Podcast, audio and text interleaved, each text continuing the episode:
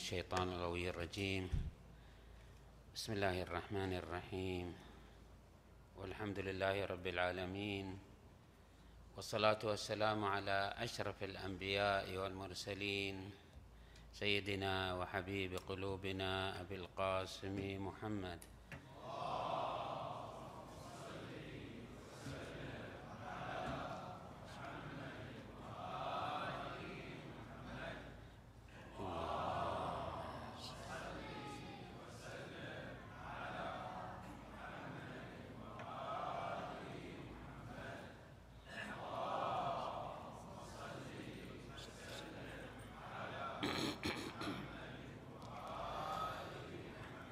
وعلى أهل بيته الطيبين الطاهرين المعصومين الميامين. اللهم صل على محمد سيد المرسلين وخاتم النبيين وحجة رب العالمين المنتجب في الميثاق المصطفى في الظلال المطهر من كل آفة البريء من كل عيب المؤمل للنجاة والمرتجى للشفاعة. المفوض إليه دين الله. اللهم شرف بنيانه وعظم برهانه وافلج حجته وارفع درجته. اللهم اضئ نوره وبيض وجهه وأعطه الفضل والفضيلة والمنزلة والوسيلة والدرجة الرفيعة. وابعثه اللهم مقاما محمودا يغبطه به الأولون والآخرون. اللهم صل على محمد صلى الله عليه وآله. عبدك ورسولك.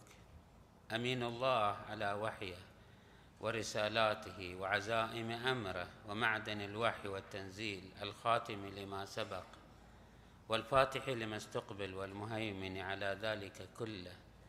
الشاهد على الخلق السراج المنير. اللهم صل على محمد وآل محمد. الأوصياء الراضين المرضيين بأفضل صلواتك وبارك عليهم بأفضل بركاتك والسلام عليه وعليهم وعلى أرواحهم وأجسادهم ورحمة الله وبركاته. ثم السلام عليكم أيها المؤمنون جميعا ورحمة الله وبركاته. قال عز من قائل بسم الله الرحمن الرحيم. والنجم إذا هوى ما ضل صاحبكم وما غوى وما ينطق عن الهوى إن هو إلا وحي يوحى. علمه شديد القوى ذو مرة فاستوى وهو بالأفق الأعلى. ثم دنا فتدلى فكان قاب قوسين أو أدنى فأوحى إلى عبده ما أوحى. ما كذب الفؤاد ما رأى. أفتمارونه على ما يرى؟ صدق الله العلي العظيم. لازلنا نتحدث خلال هذه الأسابيع السابقة عن التوحيد. وقلنا أن التوحيد تمثل محورا أساسيا في حياة الإنسان في سعادته وشقائه. نتحرك في هذا الحديث في هذا المجال من خلال الروايات الواردة عن أهل البيت عليهم أفضل الصلاة والسلام التي تعطي انطباعا واضحا عن موقعية التوحيد. ولعله إخواني لاحظوا أنه قد يقول البعض أنه ما الداعي لإثارة هذه القضية ونحن بحمد الله؟ كلنا موحدون نعبد الله عز وجل لا يوجد فينا كافر ولا مشرك. أنا أكرر هذا المعنى أخواني أن هذا التصور في الحقيقة في غاية الخلل والخطورة. نعم الحمد لله كلنا نؤمن بالله ونصلي ونصوم. ولكن من لم يدرك أنه يحتاج إلى أن يجد ويجتهد ويفرغ وقته ونفسه للبحث عن روح التوحيد فهو بعيد عن حقيقة التوحيد. لاحظوا النصوص الواردة عن أهل البيت عليهم أفضل الصلاة والسلام في الإشارة إلى آه، أفق التوحيد وعمق التوحيد. يقول الصادق عليه أفضل الصلاة والسلام الإسلام درجة. الإسلام يعني الانقياد والانضباط والتقيد بأحكام الدين. أسلم يعني انقاد واستسلم والتزم بكل ضوابط الشريعة. الآن لنفترض أن أننا كلنا والحمد لله نلتزم بأحكام الشريعة وقيودها في صغيرها وكبيرها وهو افتراض أشبه ما يكون بمجرد افتراض لما نراه من خلل يقع في آه، واقعنا في كثير من المجالات. ولكن هذه درجة وهو الإسلام. ولكن فوق الإسلام هناك شيء يسمى إيمان استقرار الوعي والإدراك والعقل والمعرفة. بأننا نؤمن بالله. القرآن الكريم يخاطب البعض يقول لهم لا تقولوا آمنا ولكن قولوا أسلمنا أنتم في درجة أقل. فإذا بعد الإسلام هناك إيمان وفوق الإيمان هناك التقوى. فليس كل من أسلم وآمن هو في درجة تامة للتقوى. فوق الإسلام والإيمان هناك التقوى وفوق التقوى هناك اليقين. اليقين يعني هو استقرار الروح والقلب وسوف نشير إن شاء الله إلى بعض آثار اليقين أو ما يفترض أن نراه ونلمسه من المتيقن.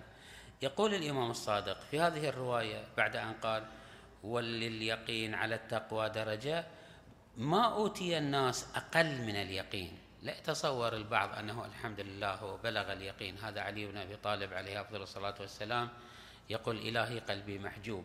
محجوب عن ماذا؟ هو يبحث عن اليقين ولطالما كان يأن ويبكي باحثا عن هذه الحقيقة المسماة باليقين. وفي نص آخر أنه لم يقسم الرواية التي قرأناها ما أوتي الناس أقل من اليقين وإنما تمسكتم بأدنى الإسلام. هكذا يقول الصادق عليه السلام. فإياكم أن يتفلت من أيديكم. يعني ما عندكم من الإسلام شدوا النواجذ عليه. فإنه أدنى درجات أدنى الدرجات وأدنى درجات الإسلام. يقول وإنما تمسكتم بأدنى الإسلام. وفي نص آخر لم يقسم لم يقسم بين الناس شيء لم يقسم بين الناس شيء أقل من اليقين. اليقين مرتبة عالية لأن قلما يبلغها الإنسان. ولكن اليقين ماذا ينعكس على الإنسان؟ يقول الرسول صلى الله عليه وآله أو الرواية الشريفة الواردة عنهم عليهم السلام لو يعلم الناس ما في فضل معرفة الله واليقين بالله ما مدوا أعينهم إلى ما متع الله به الأعداء. يعني لم تعد الدنيا لها قيمة. ما متع الله به الأعداء من زهرة هذه الحياة الدنيا. كل ما في هذه الدنيا من زبرجها وملكها لا قيمة لها لمن تذوق روح اليقين. وكانت دنياهم أي كانت الدنيا عند هؤلاء المتقين المتيقنين أقل مما يطأونه بأرجلهم. يعني لا قيمة لها وكأنما هي تراب. ولنعموا بمعرفة الله عز وجل وتلذذوا به تلذذ من لم يزل في روضات الجنات. هي الجنة هي هذه هو في جنة في هذه المرحلة وفي المرحلة الأخرى. معرفة الله واليقين بالله هي تمام السعادة وتمام الاستقرار وتمام الاطمئنان وهذه لا علاقة لها بهذه المرحلة أو يعني في هذه الدنيا أو في الآخرة. كلها نعيم ولذة وجنة. نعم في الآخرة سوف تنفتح لكم إن شاء الله آفاق من اللذات الأخرى. ولكن مشكلة الإنسان كما يخاطب الله عز وجل ابن آدم.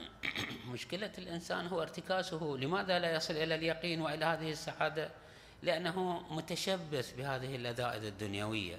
في حديث قدسي يخاطب الله عز وجل ابن آدم يقول له يا ابن الطين والماء المهين. هو هذا أصلنا الخطاب لي. ولك ولكل من يشاركنا في هذه الحقيقة وكلنا في هذه الحقيقة كلنا أبناء طين. وماء مهين هذا الذي نسميه مني. يا ابن الطين والماء المهين وبني الغفلة. نحن آباؤنا وأجدادنا ونحن نسير في حالة من الغفلة نسبية. يا ابن الغفلة والعزة والغرة يعني المغتر. لا تكثروا الالتفات إلى ما حرمت عليكم. لا تلتفتوا إلى هذه الزبارج وهذه الزينة وهذه الملذات فإنها هي التي تكون عائق ومانع عن بلوغ اليقين. ولكن ما هو حقيقة اليقين؟ ما هو حقيقة الإيمان؟ نذكر هذه الرواية ثم نقدم بعض المقدمات لتفكيك هذه الرواية العويصة. فقد ورد عن الإمام الصادق عليه عن الإمام الصادق عليه أفضل الصلاة والسلام. في رواية طويلة الشاهد منها يقول عليه أفضل الصلاة والسلام صلى على محمد وآل محمد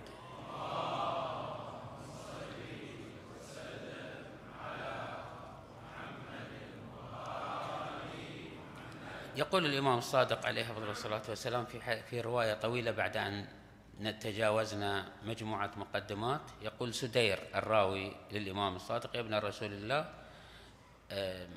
ما سمعتك تصف الإيمان بهذه الصفة؟ فقال سدير فقال نعم يا سدير اسمعوا ماذا يقول الإمام الصادق ليس للسائل أن يسأل عن الإيمان حتى يسأل عن المؤمن به أنت تؤمن بماذا؟ حتى يعلم الإيمان بمن؟ من الذي نؤمن به؟ ما هو حقيقة الله عز وجل؟ هذا الذي تتعلق قلوبنا به. كيف نصل إلى معرفته؟ يتمم الإمام الصادق. يقول نعم يا سدير ليس للسائل أن يسأل عن الإيمان حتى يعلم الإيمان بمن؟ فقال سدير يا ابن رسول الله إن رأيت أن تفسر ما قلت قال الصادق عليه السلام من زعم. لعله هذه الرواية وقفنا عندها سابقا ولكن نريد في هذه الأيام هذا اليوم وما بعده نقف عند بعض تفصيل هذه الرواية. من زعم أنه يعرف الله بتوهم القلوب فهو مشرك ومن زعم أنه يعرف الله بالاسم دون المعنى فقد أقر بالطعن لأن الاسم محدث ومن زعم أنه يعبد الاسم والمعنى فقد جعل مع الله شريكا. ومن زعم أنه يعبد المعنى بالصفة لا بالإدراك فقد أحال على غائب. ومن زعم أنه يعبد الصفة والموصوف فقد أبطل التوحيد لأن الصفة غير الموصوف. ومن زعم أنه يضيف الموصوف إلى الصفة فقد صغر بالكبير وما قدر الله حق قدره. كأنه الإمام بهذا الكلام المجمل المبهم بالنسبة لنا يغلق باب حقيقة التوحيد أنه التوحيد ليس عبادة الاسم ولا الصفة ولا إضافة الاسم للمسمى ولا الالتفات للموصوف من خلال الصفة سوف نتحدث عن هذه الاصطلاحات ولكن هل أغلق أمام الإنسان باب التوحيد؟ طبعا من المعروف والمشهور والمتداول أن الإنسان بما أنه موجود محدود القدرات ومحدود الذات لا يتمكن ولا يمكن ولا يتوقع أنه يحيط علما بالله عز وجل. فهل نغلق باب المعرفة وحقيقة التوحيد؟ الآن قلنا في بعض الأحاديث السابقة أننا لا نتحدث بلغة القوم في توحيد الله في الربوبية وتوحيد الله في الألوهية وتوحيد. هذه أتوا بمجموعة مصطلحات والتزامات و تعبدوا بها ولكننا نريد أن نصل للتوحيد الصادق للتوحيد المحمدي للتوحيد الذي جاء به الرسول صلى الله عليه وآله. لما شعر سدير أن هذه الأنحاء من توحيد الله عز وجل لا تحقق التوحيد الصافي الخالص قال أنه فكيف سبيل التوحيد؟ هل نستسلم ونقول أن لا سبيل لنا إلى التوحيد؟ قال عليه السلام باب البحث ممكن وطلب المخرج موجود السبيل إلى الحصول على التوحيد والمعرفة والإيمان التي تبلغ بالإنسان تلك المقامات من السعادة والأنس والإستقرار والطمأنينة. مفتوح بل أن الله سبحانه وتعالى خلقنا ليأخذ بأيدينا إلى هذه المقامات وإلى هذه المراحل من الإطمئنان والسكينة والسعادة. الله خلقنا ليفيض علينا من عطائه ومننه وألطافه ليس فقط ألطاف بمعنى المأكل والمشرب والصحة والعافية وإن كانت كلها ألطاف ولكن أرفع مقامات الألطاف أن يملأ قلوبنا قربا به ولذة بالاتصال به ومعرفته وتوحيده التي قلنا أنه من بلغها فأنه لا ينظر إلى غيره من الزبرجة والبهرجة. يقول الصادق عليه السلام إن باب البحث ممكن وطلب المخرج موجود. ثم يقول عبارة عليه أفضل الصلاة والسلام سوف تكون هي منطلق أحاديثنا في الأيام القادمة. يقول عليه أفضل الصلاة والسلام إن معرفة عين الشاهد قبل صفته ومعرفة إن معرفة عين الشاهد قبل صفته ومعرفة صفة الغائب قبل عينه. قيل وكيف نعرف عين الشاهد قبل صفته؟ قال عليه السلام تعرف وتعلم علمه وتعرف نفسك به ولا تعرف نفسك بنفسك من نفسك. واضح أن هذه الرواية كانت بلغة علمية للإمام الصادق عليه الصلاة والسلام ويخاطب يبدو شخص هذا سدير أنه مؤهل لأن يخاطب بهذه المعاني. لا بأس أخواني لعله ذكرت لكم في مرة سابقة نحن في هذا الزمن في أمس الحاجة إلى أن نفتح هذه الملفات التي لطالما قيل أنها غامضة ومبهمة ومجملة وأنه آه، تؤدي إلى أرباك أكثر مما تؤدي إلى اطمئنان وسكينة. ولكن أتصور أنه تلمس بعض آفاق هذه المعاني من المهم ومن الضروري بل أنه حتى لو لم نصل إلى إحاطة تامة بتفصيل هذه المعاني تفتح لنا آفاق. الله جل وعلا عز وجل يقول الله ولي الذين آمنوا يخرجهم من الظلمات إلى النور والذين كفروا أولياءهم الطاغوت. أنا وأنت في كل آن كلما نبضت في قلوبنا حالة من الإيمان حالة من التوجه حالة من الإقبال إلى الله عز وجل تتولانا الرحمة الإلهية وتخرجنا من الظلمات إلى النور. وكلما أعرضنا عن الله وهذا معنى أنه من تساوى يومه فهو مغبون. ومن كان أمسه أفضل من يومه فهو ملعون. ملعون بمعنى أنه مطرد مبعد بعيد عن الله عز وجل. نحن في أمس الحاجة إلى أن نعيش حالة الهم والاهتمام ببناء العقيدة الحقة والتوحيد الصحيح والتمسك بلذة التعاطي مع الله عز وجل في صلاتنا في عبادتنا في صيامنا. في أفعالنا بل في حياتنا كلها في منامنا في مأكلنا في مشربنا في ملابسات حياتنا الأسرية في ملابسات حياتنا الاجتماعية. كلها يجب أن نبنيها على أساس التوحيد الذي يشير إليه الإمام الصادق الذي تتحقق به هذه النعمة تتحقق به هذه الطمأنينة تتحقق به الاستواء والاعتدال في السلوك تتحدد تتحقق به حالة العدالة والمساواة والإطمئنان في الواقع الاجتماعي. وهذا ما يحوجنا أن نشير إلى مجموعة مقدمات وهي يمكنني أن أقول أن نعرف من هو الموحد. لاحظوا الإمام الصادق عليه أفضل الصلاة والسلام في ذيل هذه الرواية يقول وتعرف وتعرفه وتعلم علمه وتعرف نفسك به ولا تعرف نفسك بنفسك من نفسك.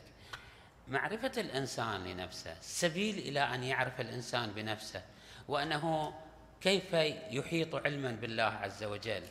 أيهما سابق؟ هل معرفة الله سابقة؟ فتعرف الله من خلال معرفتك بنفسك أو بالعكس تعرف الله أولا وتعرف نفسك من خلال الله عز وجل. هذا يحجنا إلى أن نعرف أنفسنا. هذه الأنفس التي عبرت عنها الرواية التي تكلمنا عنها في مطلع الحديث في الحديث القدسي أنه ابن الطين والماء المهين. عندما ينشغل الإنسان بطينه وماء مهينه وشؤون بدنه فإنه يحجر على عقله وعلى قلبه حركة التكامل وحركة التلذذ وحركة الانفتاح على آفاق المعرفة وآفاق الأنوار والهدايات.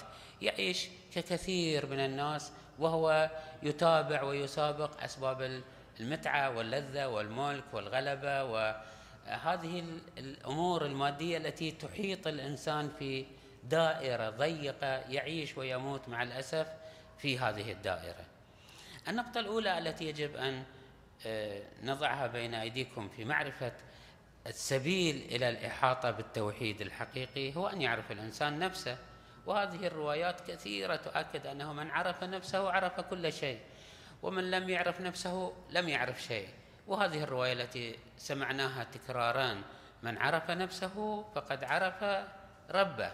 السبيل إلى معرفة الله عز وجل هو أن يتلمس الإنسان أعماق نفسه في همه وشغله. والله عز وجل أقرب إلينا من حبل الوريد. أريد أن أقول هذا المعنى. بماذا تحيط النفس بخارجها بما هو خارج عنها. لاحظوا أنه أول ما تحيط النفس به هو أول بدوان ظاهران وإلا في الحقيقة للنفس معارف متقدمة. بالأحاسيس الخمسة بهذه السمع والنظر والشام واللمس فالنفس منذ بداية انطلاقها تتحسس هذه الأمور وتشكل لها كم هائل من المعرفة فيتعرف على الألوان والأصوات والأشخاص والأجسام وهذه المعاني الكثيرة التي يتلمسها بقواها الحسية.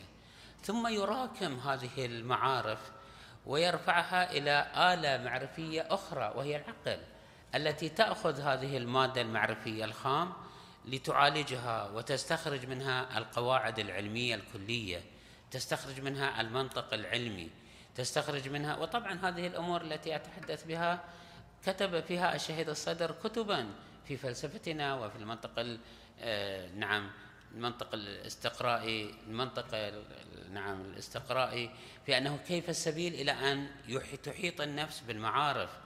الآن بدوا نقول هكذا الخطوات.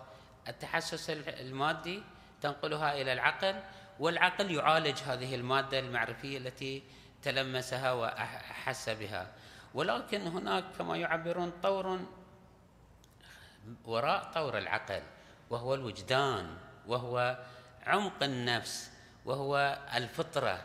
فإن في الفطرة أيضا قواعد ومنطقية ومعارف مخزونة ولعله كررنا هذا الكلام كثيرا اتباعا للنصوص الدينية من أنه من أخلص لله أربعين صباحا تفجرت ينابيع الحكمة من قلبه على لسانه. إذا هذه التسلسل في التكامل المعرفي يجب أن نتفحصه في أنفسنا. نحن ماذا نفعل من هذه القوى التي وهبنا الله إياها؟ هل نكتفي بأن نتعرف على الأشياء بالتجربة؟ كما حصر الآن أغلب المعاهد العلمية تدعي أن السبيل الوحيد والحصري للمعرفة هو الإحساس والعالم المادة وهذا إغلاق باب الحركة المعرفية والإنسانية على الإنسان. الإنسان يجب أن ينفتح على آفاق المعرفة العقلية والمنطقية بل على المعرفة أيضا القلبية الروحية التي لها آفاق واسعة وجميلة للمعرفة. وهذا ما تشير إليه الرواية وتؤكد عليه أنه معرفة الشاهد قبل صفته. هذه أمور تشير إلى هذه الحقيقة أن سبيل المعرفة ليس بالمعرفة الشهودية بالمعرفة الحسية فقط. وإنما المعرفة الوجدانية ويسمى بالشهود الوجداني أيضا لأنه نحو من الشهود. وهذا الكلام الذي قدمته بين أيديكم أخواني يحتاج إلى بعض التفصيل ولكن أتصور أن الوقت لا يسعفني للحديث في تفاصيله.